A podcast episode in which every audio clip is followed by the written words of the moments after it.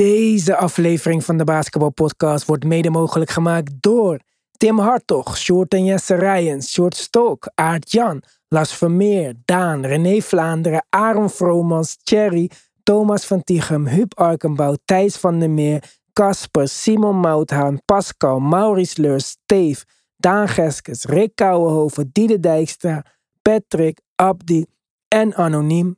Speciale shout-out naar de GOATs.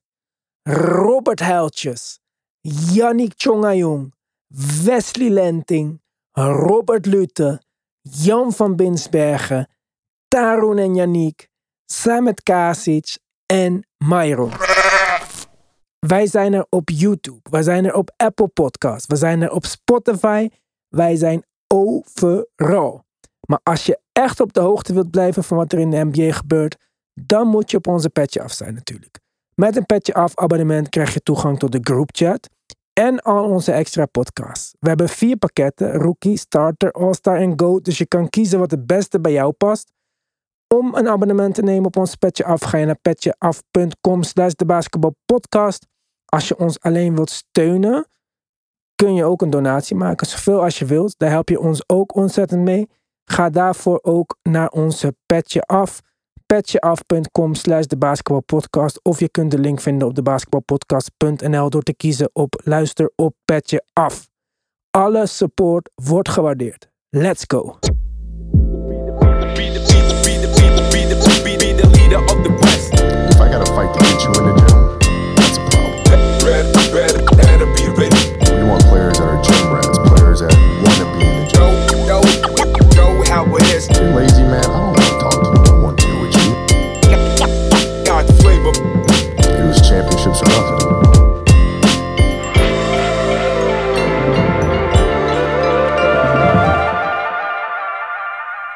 Ja, jongens, mooie week basketbal.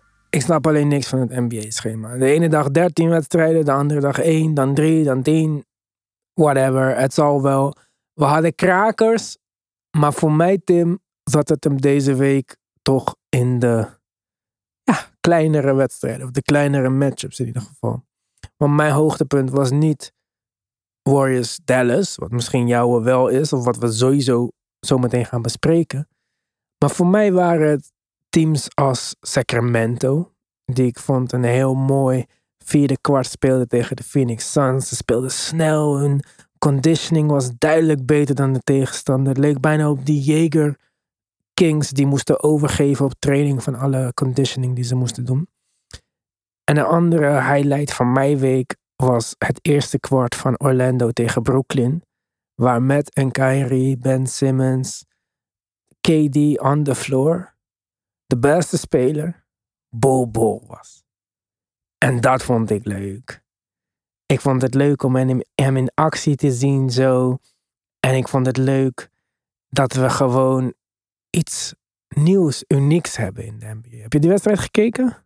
Ja, ik heb een groot deel gezien. Ja. Ja, ik vond het echt super leuk. En niet alleen ik, want ook Paulo Banquero na de wedstrijd zei gelijk van... eh, iedereen praat maar over die Victor guy. En ik probeer ze niet te vergelijken, maar Bobo is 7-2. Hij schiet threes, hij brengt de bal op de court. Hij makes passes en hij blockt shots. En Stefan Marbury deed nog een stapje bovenop. Die zei dat hij, Bobo dus, binnen twee jaar een top-tier speler zou worden. Omdat hij met een passie speelt die we hebben gezien bij zijn vader. Alleen dat hij skills heeft die zijn vader niet heeft. Maar dat hij wel dat hart heeft. Ja, dat vind ik gewoon leuk om te zien. En ik gun het hem ook. En eh, dat was wel een van mijn highlights, denk ik, deze week als NBA-fan. Ja, het, het is ook leuk. Ehm, het is een mooi verhaal. Ik zag het ook. Ik vond het ook eh, eh, leuk om te zien. Hij is echt uniek. We hebben een aantal unieke figuren in de NBA rondlopen. Ik denk dat hij, dat hij daar een van de lichtende voorbeelden van is. En ik moet zeggen, hij zag er die wedstrijd inderdaad wel opvallend goed uit. Hij doet het natuurlijk het hele seizoen al wel, wel opvallend goed. Maar dit was wel echt een van, zelfs in het seizoen, zijn betere wedstrijden. Eh, aan twee kanten van de vloer. Dat is niet onbelangrijk, want het is voor een groot gedeelte wel eh, anders dan zijn carrière voorheen was natuurlijk. Omdat hij eigenlijk tot dit seizoen, hij heeft eigenlijk echt een breakout season nu. En daarvoor altijd eh, moeite gehad om überhaupt op de vloer te blijven, minuten te pakken. En voor een groot deel lag dat ook gewoon aan zijn ogenschijnlijke, want we zien dat het dit jaar ook anders kan, lag het aan zijn verdedigende kwetsbaarheid. Ja, en nou, dat- als ik hem zo zie heen en weer gaan in die wedstrijd tegen Brooklyn ook weer, dan vraag je je toch af eh, wat die coaches daar toen zagen. Ja, en daar ligt ook dan weer gelijk echt het grote verschil met een Wembanyama natuurlijk. Die wel een defensive difference maker is. Of tenminste wordt geacht te zijn. Ja, En ik zag veel mensen ook in de groupchat volgens mij. Maar ik weet niet zeker. Maar in ieder geval veel mensen op internet, op Twitter en zo. Die zeiden van... Ja, waarom heeft Denver hem weggedaan? En la la la. Maar kijk, deze kans had hij bij Denver nooit kunnen krijgen. En deze kans had hij misschien bij Orlando niet eens gehad. Als iedereen niet geblesseerd was daar, zeg maar. ja Dus- absoluut waar. Ja. Ik vind het niet per se een falen van ehm, Denver, die daar ook nog eens Aaron Gordon voor hebben teruggekregen. Dat is niet de minste speler of zo. Die het ook heel goed doet. Ja, die het ook heel goed doet in hun systeem, die zij gewoon nodig hadden. Zij hebben al Ja. Michael Porter en Jamal Murray. En Denver doet het ook gewoon heel goed dit jaar. Dus ik vind het niet zozeer van. Tuurlijk kan je zeggen van ja, ik wou dat alle talenten altijd overal bleven. Maar als Bol Bol bij Denver was geweest, had hij misschien nog steeds geen minuut gespeeld. En bij Orlando ook niet als iedereen fit was geweest. Dus hij heeft gewoon zijn kans gegrepen op het goede moment. En het heeft allemaal mooi uitgepakt. Zelfs als SGA, als die bij de Clippers was gebleven en Kawhi was dus nog gekomen, misschien was hij nooit geweest wat hij nu was. Klopt, Dus 100% waar. Ja. Ja. dus om dat te zeggen vind ik niet per se ehm, terecht. Maar ik vind het wel gewoon superleuk. Kijk, eh, los van onze weddenschap over OKC en Orlando. denk ik dat Orlando gewoon een team is wat aan het groeien is. Ik heb de Nehis van de week, want die zat natuurlijk aan mijn kant van de weddenschap. En ehm, ja, Or- Orlando is gewoon een leuk team. Eigenlijk staan ze lager dan dat je zou denken dat ze moeten staan. Als je kijkt naar alle spelers die ze hebben. Maar ze misten op dit moment gewoon Cole Anthony, Markel Fultz, Jalen Suggs. Ze hadden gewoon letterlijk geen backcourt. Dus het is gewoon eventjes eh, zoeken hier en daar. Maar daaruit komen dus ook weer ehm, ja, diamanten. Onder druk Hele- ontstaan diamanten. Dus eh, Ja, hele leuke nieuwe verhalen inderdaad. Met, eh, met misschien Bol Bol wel als het grootste voorbeeld. Want ja, hij wordt door velen al getipt als, eh, als most improved. ja, dat, dat, als hij zo doorgaat, is hij natuurlijk echt leading candidate voor dat, ja. Ja, ja ik, eh, op, als we bij die dag blijven trouwens, dan eh, had ik natuurlijk, ja, het zal je niet ontgaan zijn, eh, maar de, de wedstrijd tegen de Lakers van de Pacers, waarbij eh, Ja, rookie, rookie Andrew Nemhard in de buzzer over LeBron James de winnende drie raakschoot, waardoor de Pacers wegliepen uit LA met een, eh, met een overwinning. Die ze eigenlijk wel echt eh, voor de poorten van de hel wegsleepten. Want deze hadden de Lakers gewoon moeten winnen. Daar eh, hoeven we niet, niet heel lang over te discussiëren. Maar hij, was, Ja. hij was er niet minder zoet om, denk ik. ja Maar ik, vond dit, ik vond dit heel erg leuk. Om een hele hoop redenen. Ga ik niet allemaal over uitweiden. Maar ik denk dat het twee dingen wel eh, uitsteken. Wat mij betreft in ieder geval. Ik ben benieuwd wat jij ervan vindt. Eén, Mm. de Pacers krijgen heel veel nationale aandacht. Als je een, een winnende drie maakt als rookie over LeBron James heen in LA. Dan weet je dat je het internet overgaat. En dat is voor de Pacers niet vanzelfsprekend. Dus dat is, dat, dat dit soort aandacht eh, is voor het team en voor de spelers goed. Ik vind dat uh, Tyrese Halliburton de afgelopen week, of eigenlijk sinds die wedstrijd, ook veel meer online is, uh, is naar voren gekomen en veel meer gehighlight wordt. En wij zagen Terecht. beide stats voorbij komen van hoe goed hij het wel niet doet de laatste wedstrijd. Daar komen we zo nog wel op, denk ik. Uh, en anderzijds het feit dat we dat de Pacers gewoon nu goede play, eigenlijk het hele seizoen al, maar dit zijn de momenten waarop je het ziet, goede play krijgen van een rookie die als nummer 1 in de tweede ronde is gedraft. Maar stiekem toch gewoon heel, heel, heel erg goed is. En, uh, ja dat, kijk, vind ik, dat vind ik leuk. Daar noem je voor mij alweer een, uh, een belangrijk detail op. Um, tweede ronde gedraft, maar niet alleen tweede ronde, hij is 22. Ja. Eigenlijk een rare keuze. Hebben ze ook al met Duarte gedaan. Een iets oudere rookie gedraft. Maar in Ja. deze draft hadden ze natuurlijk ook Matterin. En daar Ja. komen we zo nog op. Maar kijk, ik hou van dat soort moves. Die spelers zakken altijd zo ver, omdat je gewoon ouder bent dan 18 en dan dat je upside mogelijk iets minder zou zijn. Maar ja, weet je, dat was bij Brogdon hetzelfde en die was Rookie of the Year. Dus ik vind Ja. dat wel ook gewoon iets wat zelfs de Pacers niet hoeven doen. Zij moeten juist voor upside gaan, zeg maar. Maar andere teams, joh, neem daar een voorbeeld aan. Neem iemand die gewoon kan spelen. Deze man speelt gewoon backup minuten van de bank, die ze gewoon hard nodig hebben. En dat Ja. vind ik gewoon uh, heel indrukwekkend. Kijk, je noemde het vierde kwart. Je zei de Lakers hadden weg moeten lopen met deze overwinning. Ik vind van niet. De Lakers zijn gewoon bla. We zagen het ook in de groupchat. Dus als Lakers fans zijn het nu zat. En dit wordt geen anti-LeBron rant of zo. Maar het was natuurlijk wel weer een mooi voorbeeld van hoe het dan misgaat als je ego gewoon in de weg zit, man. Als je kijkt naar de vier, uh, vierde kwart field goal attempts van de Lakers, dan heeft LeBron er 76, Lonnie Walker 60, Westbrook 47 en Anthony Davis 46. LeBron schiet 45% van de field, Lonnie Walker 45, nou Westbrook 36, maar dat is niet de Westbrook Bash podcast. Maar Anthony Davis 65. En die krijgen de bal gewoon niet. Het waren alle ballen naar LeBron James. Hij probeerde het weer allemaal op te eigenen. Het werkt gewoon niet. De Lakers waren een leuker team om te kijken zonder hem. En nu hebben ze gewoon op hun kop gekregen van een jong Pacer-team. En extra leuk daarmee natuurlijk is dat we al voor het seizoen begon die tweet van, of de tweet of een opmerking van Matt erin hadden van, ik denk niet dat iemand beter is dan mij. Hij moet het maar gaan bewijzen dat hij beter is dan mij over LeBron James. En de Pacers hebben de Lakers gewoon twee keer verslagen. Ja. dus dat is natuurlijk iets wat niemand eigenlijk had moeten zeggen. Maar dat hij dit zegt en ermee wegkomt is wel super grappig. En die tweet komt dan natuurlijk weer gelijk naar boven. Want de internet is gewoon savage. Ja, ja klopt. En ehm, ja, nee, ze, dwongen het natuurlijk. Kijk, helemaal uit de lucht vallen komt het ook niet. En ze dwongen het ook wel af. Uh, het, is voor een groot deel. En misschien komen we hier straks nog op. Maar dit hebben we in de wedstrijd uh, tussen de Clips en de Blazers ook weer gezien. En dit is misschien wel, hebben we al tien, uit mijn hoofd tien plus voorbeelden gehad dit seizoen al. Waarbij leads van double, in double digits, 10 plus punten in de laatste, nou roep het maar, zoveel minuten.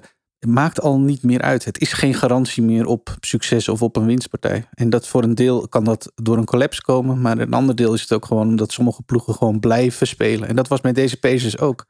Het ging niet van het een op het andere moment uh, ging het uh, overstag. Ze bleven, ze bleven maar, maar aanhangen en ze bleven maar nou ja, proberen en doorspelen. En dan kan het aankomen op de laatste seconde in dit geval zelfs. Want god, ze hadden allebei daarvoor, maar zeker de Pacers ook voldoende kansen om het te, alsnog te beslissen. Ja, en, en ik, dat. ik denk ook gewoon legendarisch slechte defense dit seizoen. Ik denk dat dit misschien wel het slechtste defensive season is wat ik heb gezien in de geschiedenis van de NBA. Want het gaat er echt om wie de schoten maken in het vierde kwart. Want stops worden er gewoon bijna niet gemaakt. Nee, klopt. Dat en, is waar. Oh, dat, zagen we ook, dat zagen we ook bij de Warriors Dallas game, maar daar komen we later op. Maar dit is echt een beetje de trend van wat het is.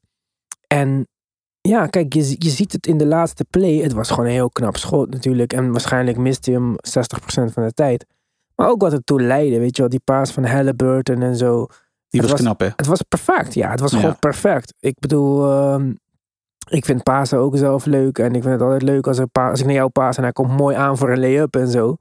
Maar dit was gewoon een, ja, dit was gewoon een perfectie in, de, in een paas. Hij was hard, hij was on target, precies in zijn pakken dat hij kon schieten. Het was gewoon perfect. En dat doet Halliburton gewoon supergoed. En dat uh, riep statistisch gezien ook gelijk een vergelijking op met een andere point guard. En uh, als we kijken naar Halliburton zijn nummers dit jaar, 19,9 punten, 4,7 rebounds, 11,3 assists en 1,8 steals per game. Ja, fantastische cijfers natuurlijk. Maar ooit had je Steve Nash met 18,8 punten, 4 rebounds, 10,5 assists en 0,8 steals. En dat was zijn MVP-season. Dus ik zeg niet dat hij beter is dan Steve Nash. Maar statistisch gezien doet hij ongeveer hetzelfde. En jongen, hij, hij heeft flashes van echt een... Ja, het is dat Sacramento het zo goed doet. Anders zou ik zeggen van, what the fuck hebben jullie gedaan? Want uh, Halliburton showt mij echt flashes van Hall of Fame uh, level player. Ja, omdat hij unieke dingen doet um, in, op het pasingsvlak, wat we al, wat we al lang niet zien. En uh, hij is daarin nog eens heel erg reliable. Dus uh, vrijwel geen turnovers. Die zijn altijd laag geweest bij hem.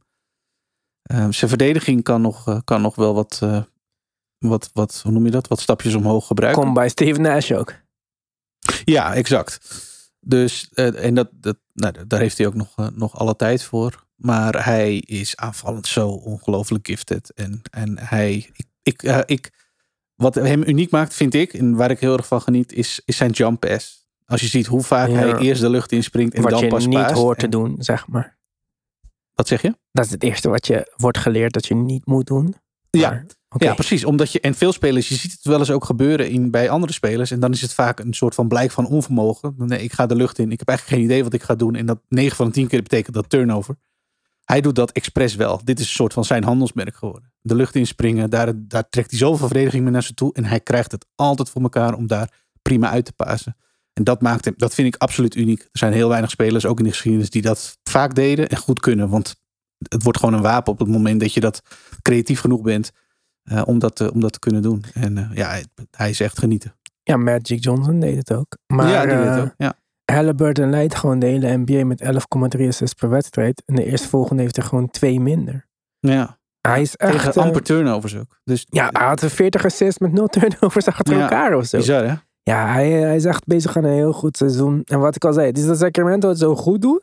Ja. Anders zou dit echt wel... eh, ja, zouden ze wel nadelig uit de bus komen, denk ik, in deze trade. Maar zou jij zeggen dat die trade geslaagd is? Want dat roepen nu veel mensen. Ja, hij is geslaagd toch? Want het gaat aan beide kanten goed. Moeilijk, Is dat zo? Vind ik echt moeilijk om te zeggen. Want ehm, het was natuurlijk Sabonis voor Halliburton. En Buddy Hield ook nog eens, niet te vergeten. Niet te vergeten. Ja, belangrijk. Ja, dus ja, ik zou dan toch zeggen dat het voordeel bij de Pacers ligt. Maar ik ben ook niet de grootste Sabonis-fan. En dat is niet omdat ik per se iets tegen hem heb. Maar dat is omdat ik denk dat hij gewoon zijn limitaties heeft. Volgens mij was hij één keer All-Star al. En Ik denk bijna twee keer. Was hij niet al twee keer Alster? Oké, dus dat vind ik eigenlijk een beetje al boven zijn niveau. Als ik het mag zeggen. Ja. Kijk, hij is gewoon een talented big. Hij kan natuurlijk goed ehm playmaken voor een big. Ja, net als zijn vader. Hij is misschien een goede rebounder voor zijn fysiek. Want de beste man heeft gewoon hele korte armen. En dat maakt het voor hem ook een beetje lastig om grotere mensen te verdedigen. En dat maakt hem ook niet per se een goede rimprotector. En dat vind ik wel een soort van zorgwekkend. Want wat ik al zei, de Kings doen het nu heel erg leuk. En Mike Brown heeft ze duidelijk meer een, eh, richting gegeven, zeg maar. Maar ik weet niet hoe sustainable dit gaat zijn. En ja, dan kom je toch voor mij alweer snel uit. Ja, bij. Ja, kom op man. Halliburton en Hield. Ja, ik vind Ja. dat wel veel. En natuurlijk doet Sabonis het goed, hè, maar ook als je kijkt statistisch gezien is het ook niet echt super indrukwekkend. 17 punten en 11 rebounds. Ja, 6 assists erbij. Prima, zeker goed. Maar ik had me fijner daarbij gevoeld als ze nog twee picks hadden gekregen. Snap je? Dan had ik nog Ja. over deze trade kunnen praten. Maar ik denk niet dat je kan zeggen dat dit een evenwichtige trade is. Of Sacramento moet de conference finals bereiken of zo. Maar ja, dat is natuurlijk al een hele kleine kans. Ja, en ik vind het überhaupt moeilijk om een beetje die andere kant op te argumen- beargumenteren. Want je praat dus over twee starters. In, in Hield en Halliburton. Waarvan één van de twee je, je, cornerstone, je franchise cornerstone is. Aan de ene kant. En aan de andere kant is het Sabonis. Daarvan zeg je ja, het is twee, eh, two-time All-Star. Ja, oké. Als Halliburton zo doorgaat, is de kans aannemelijk dit jaar dat hij ook All-Star is. Kleine kans. Ja, ja, vanwege de concurrentie. Maar Ja. het ligt niet aan hem. Hij, hij, Ja, zijn, ja. zijn nummers, daarmee bedoel ik te zeggen, zijn nummers zijn wel All-Star-like. Ja, Hij, gaat, hij, gaat, hij gaat stemmen krijgen. ja, hij gaat stemmen krijgen. Maar kijk, wij hadden het van de week over tijdens basketballen. Dat jij zei ook van Jalen Brunson is de nominatie voor First Time All-Star, toch? Mhm. Maar dat klopt. Alleen we vergeten wel dat we dan nog steeds gewoon dat Kyrie dit jaar speelt. Dat de Jante bij Atlanta is. En dat we gewoon bij eh, de Celtics mensen hebben die als guard tellen. Bijvoorbeeld Jalen Brown. Dus het wordt gewoon heel erg lastig voor nieuwe mensen om daarin te komen, zeg maar. Ja, En dat klopt. dan moet je dus ook nog mensen als Tyrese moeten dus gaan concurreren met Jalen Brunson bijvoorbeeld. Dus die nemen ook nog eens een keer die stemmen van elkaar weg. Het is niet alsof er één duidelijke outsider is die het dit jaar goed doet. Dus dat maakt het wel een beetje lastig, vind ik. Ja, dat, is, eh, dat, dat laatste is zeker een, een valide punt. Dat maakt, het, dat maakt het wel lastig. Maar er zijn absoluut eh, kandidaten. En daarbij, om, om, om het punt af te maken, praat je dan over een jongen die, volgens mij is hij inderdaad iets van 223.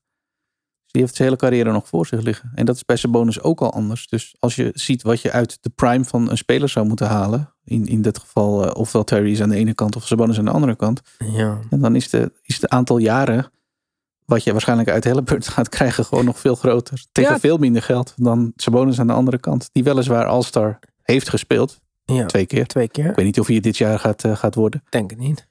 Maar ja, een soort van in zijn prime zit en een soort van in zijn contract zit waar het moet gebeuren. En ja, Ja, maar oké, kijk, eh Halliburton is 22, bijna 23, Sabonis is 26. Het is niet Ja. dat je zegt van, oh my god, ik heb iemand in zijn prime getraind voor iemand die nog heel jong is.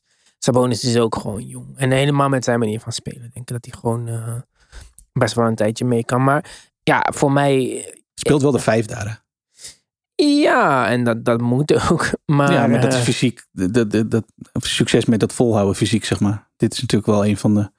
En 26, prima. Maar dat is nog steeds drie jaar verschil. En als drie jaar Halliburton doet wat hij nu al doet richting zijn prime, dan ga je toch waarschijnlijk drie jaar eh, eh, meer uit, uit Halliburton krijgen dan je, dan je uit Sabonis krijgt. Die op een positie speelt, Sabonis, die fysiek veel, veel belast, hoe noem je dat? Belastvoller is, belast. eh, belastender. ja, Ja, maar veel, meer fysiek vraagt, zeg maar. Want dat is natuurlijk met hem wel een beetje zo. Of hij daarvoor geschikt is, betwijfelen we allemaal. Maar het is wel een gegeven, denk ik, op de vijf.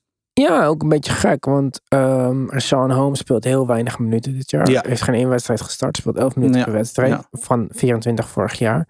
Al zijn cijfers zijn ook door de midden gegaan. En dat was toch een speler die werd gelinkt vorig jaar aan een hoop teams. Dus misschien is dat nog een eh, trade target voor iemand waarbij er weer een andere center of big guy terugkomt. Ja. Dus dat is nog even wat we moeten gaan, eh, gaan afwachten. Over big guys gesproken, Tim. Ja. Carl Anthony Towns is eh oud voorlopig. Volgens mij sowieso tot volgend jaar. Ja. En vier tot eh, zes weken, ja. ja. ik denk dat het goed nieuws is. Want het leek nergens op bij Minnesota. En ik zeg, ik, iedereen weet dat ik niet de grootste Rudy Gobert fan ben. Dus ik ga nu niet opeens doen alsof hij nu het verschil gaat maken. Maar het werkte gewoon niet. En vooral defensively werkt het niet. Je haalt Gobert dus om je defense, zeg maar, super injectie te geven. Zogenaamd de beste defender. Maar dan laat je Carl Anthony Towns vervolgens viers verdedigen op de perimeter. Ja, dat, dat ging gewoon niet. De, of de Mavs wou ik zeggen. De Minnesota Timberwolves hebben de 15e defensive rating. Ik denk dat dat gaat stijgen nu.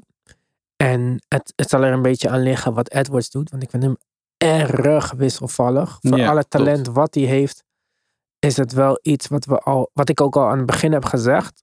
Dat het lijkt toch een stukje motivatie te zijn wat er ontbreekt bij hem. Of een soort van killer instinct, of hoe je het wil noemen of zo. Maar ja, hij was supergoed in de playoffs vorig jaar. Maar nu is het echt om de wedstrijd wel, om de wedstrijd niet. Dus aangezien ik hem denk ik de beste speler daar vind, zal ook gewoon een groot gedeelte aan hem gaan liggen. Maar nu kan hij in ieder geval wel laten zien hoe het eh, is om de first eh, option te zijn on offense. Want dat is hij nu zeker, zonder Towns. En ik ben heel erg benieuwd wat er met Minnesota gaat gebeuren. Als coach zijnde kan ik me voorstellen dat dit een soort van jouw ja, beste scenario mogelijk is. Want je rosterproblemen worden een beetje voor je opgelost. En ook niemand neemt je kwalijk als je wat wedstrijden verliest, omdat je beste speler oud is. Dus ik denk dat je een soort van vrij kan coachen nu. En ik ben benieuwd wat hij er als. Ja, wat hij van dit team gaat maken als ze echt als een team kunnen spelen, zeg maar. Dus ik verwacht dat ze het ietsje beter gaan doen. Ja, ik, eh, ik ook. Omdat er inderdaad wat meer lijn in het team kan komen. Eh, en niet dat het nu een team zonder lijn was, maar het werkte duidelijk niet. En ik denk dat eh, het feit dat Ket er niet, niet meer tussen, tussen loopt, er wel voor kan zorgen dat eh, Gobert op een manier kan spelen zoals hij misschien ook wel een beetje gewend was met wat betere pieces om hem heen. Ehm, en dit zou het team nog wel eens goed kunnen gaan doen. Dat, dat ben ik ook wel. Ik zou daar niet van staan te kijken als dat gebeurt. Eh, ik verwacht stiekem wat meer minuten voor een aantal spelers waarvan ik sowieso dacht, nou, die kunnen ook wel omhoog vanaf de bank. Dus dat, is, dat is denk ik ook, ook op dat, in, dat, op, in, in dat vlak goed nieuws. Dus ehm, ja, ik, ik sta ook wel, eh, nou ja, even scherp te zijn op wat de komende weken gaat brengen voor de Timberwolves. Want wat als dit in één keer gaat overtuigen? Dan Ja. zit je toch wel met het dilemma. Jij, jij hebt het altijd al geroepen. en- ja. Maar Ik denk dat het de enige optie is. Het is niet eens een super creatief idee of zo. Maar ja, het is niet alsof je Gobert kan doorverkopen nu of doortreden voor ongeveer hetzelfde. Dat, dat gaat gewoon Nee, niet gebeuren. nee. En dan moet je nog wachten ook. En er is ook geen GM die gaat zeggen dat hij zo snel een fout heeft gemaakt en dan gewoon even twee picks inlevert of zo. Dus dat ga je niet doen. Edwards ga je niet opgeven. Voor D'Lo krijg je niet genoeg terug. Ja, wat blijft er over? Die guy waar je al zes, zeven jaar niet mee hebt gewonnen. ja. Het is gewoon 1 Ja. plus 1 is 2. Ja, en er zit natuurlijk nu een nieuw front office. En Ja, dan precies. dan, die, die kunnen ook gewoon met een andere visie binnen zijn gekomen natuurlijk. Dus dat, ja, dan wordt iets waarvan je als Minnesota-volger misschien denkt, ja, dat is echt ondenkbaar. Ja, wordt natuurlijk voor die, eh, voor die mensen misschien een stuk minder ondenkbaar. Ja, maar het is ook gewoon tijd, denk ik, dat Cat weggaat. En eh, ik weet niet waar hij terecht kan. Precies. Maar eh, hij is geen vier. En dat hebben we nu kunnen zien. Offensively kan hij het misschien als een shooting slump over zou gaan. Maar defensively is hij gewoon geen vier. Hij is Nee. gewoon niet snel genoeg. Hij kan niet voor spelers blijven. En kijk wie- wie de andere vier zijn. Ja, hij kan misschien voor Horford blijven. Maar ja, je speelt niet alle wedstrijden tegen de Celtics. Dus Nee, en bij de Celtics, eh, als je tegen de Celtics speelt, eh, word je weer geconfronteerd met hele andere problematiek. Dus ja, voor Horford precies. blijven lijkt me dan eh, misschien wel je minste zorg. Ja, daarom. Dus ja, ik, ik ben echt benieuwd. Ik kijk ze met eh, plezier tegemoet. Of ik kijk met plezier ernaar uit om te zien wat zij eh, gaan doen. Heb jij iets van ehm SGA gezien tegen de Pelicans? Jawel. Ik heb de eh, laatste schot ja, ja, gezien. Ik heb de wedstrijd half moeilijk. gekeken. Maar, Wel 31 punten. Dus ja. ja, laatste schot had hij moeilijk. En dat Trey Murphy verdedigde hem volgens mij. En dat was, dat was pittig. Maar hij heeft gewoon goed gespeeld. Vond ik. 31 punten, 7 turnovers. Ja, veel Herb Jones natuurlijk daar. Ja, en Trey Murphy was ook op hem eh, een paar keer. Ja. Ja, en toch winnen de Pelicans. Ondanks dat Brandon Ingram en Larry Nance en CJ McCollum afwezig waren. Ja, maar de Pelicans zijn sneaky good, man. Als ja, je kijkt naar hun eh, cijfers en zo. En ook naar Zion. Iedereen zegt wel, Zion zijn defense is niet dit, dat. Maar ik postte van de week al een stat over zijn offense. Alleen Michael Jordan heeft meer gescoord dan hem in de eerste zoveel wedstrijden. Ja. Dus dat zijn altijd, als je met zulke mensen vergeleken wordt, zit je wel in de goede richting. Ook al zeggen statistieken niet alles natuurlijk. En misschien kan hij beter zijn best doen defensively. En misschien hadden ze dat ook eventjes als clausule in zijn contract moeten doen of zo. Maar ik denk dat hij wel gewoon echt aan een hele goede reeks bezig is. En dat hij gewoon on the floor is, is natuurlijk al een, eh, een positief iets. ja. Maar ja, oké, het was niet de beste wedstrijd van Shea. Hij nam ook veel driepunters. Misschien omdat hij niet onze, op zijn gebruikelijke spots kon komen. Nou ja, kudos to de Pelicans defense dan. Die, die zijn ook eh, goed over het algemeen.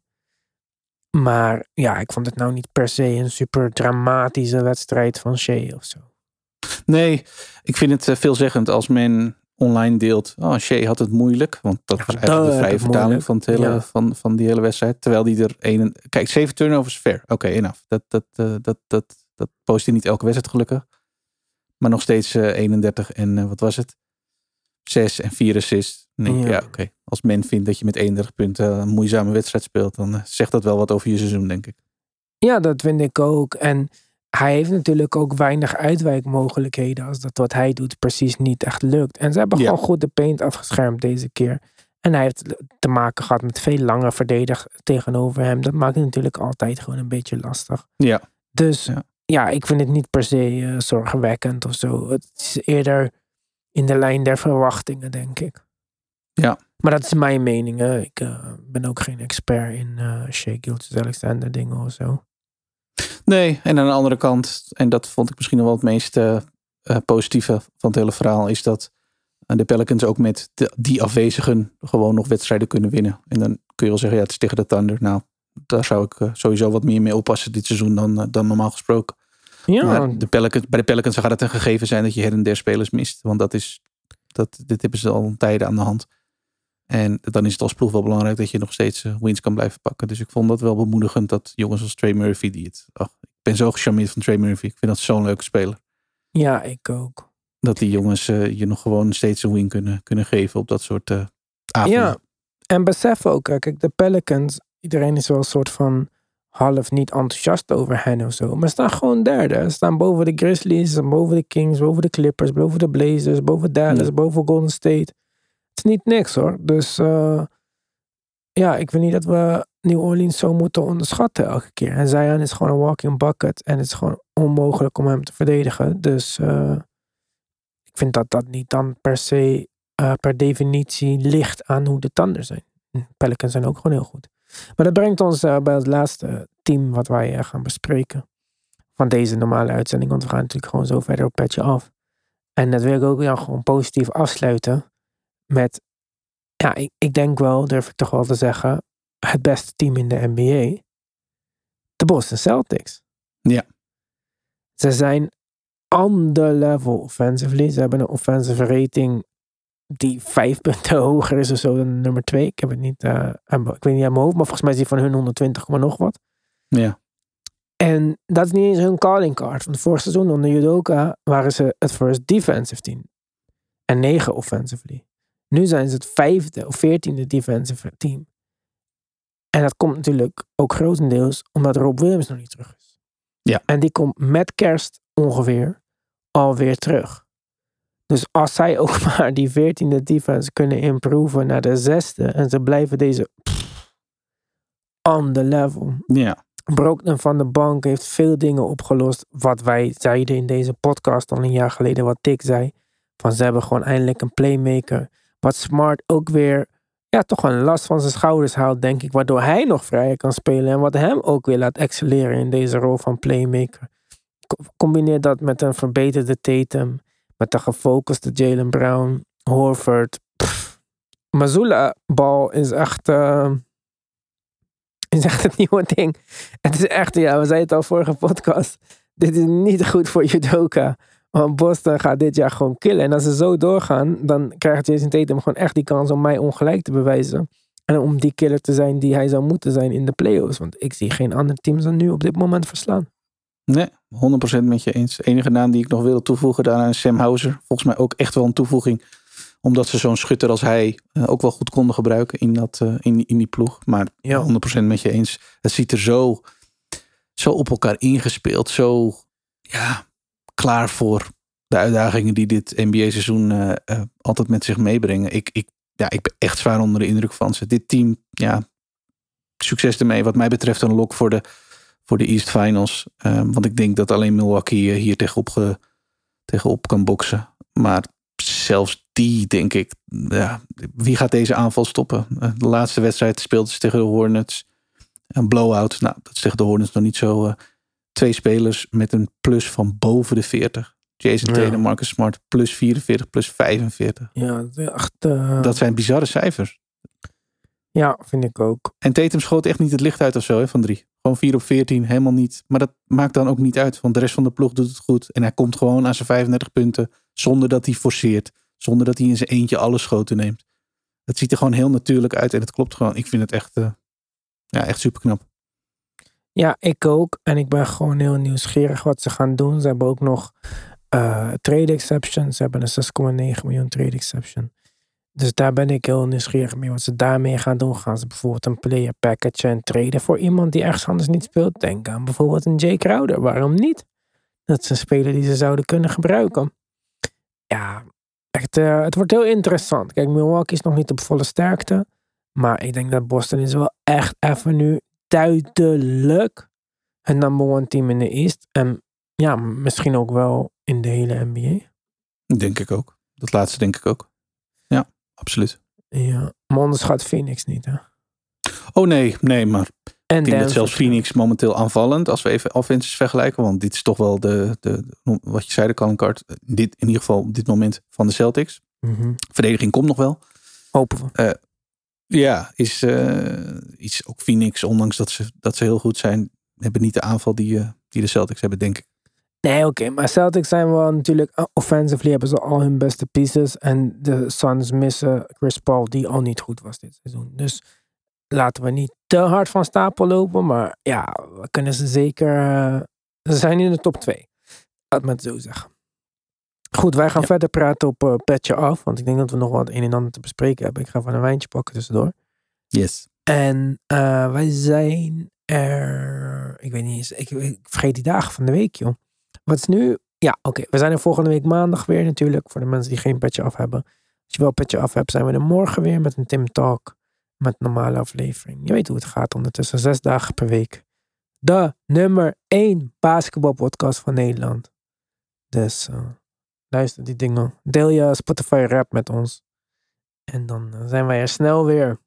Tot de volgende keer. Bedankt voor het luisteren.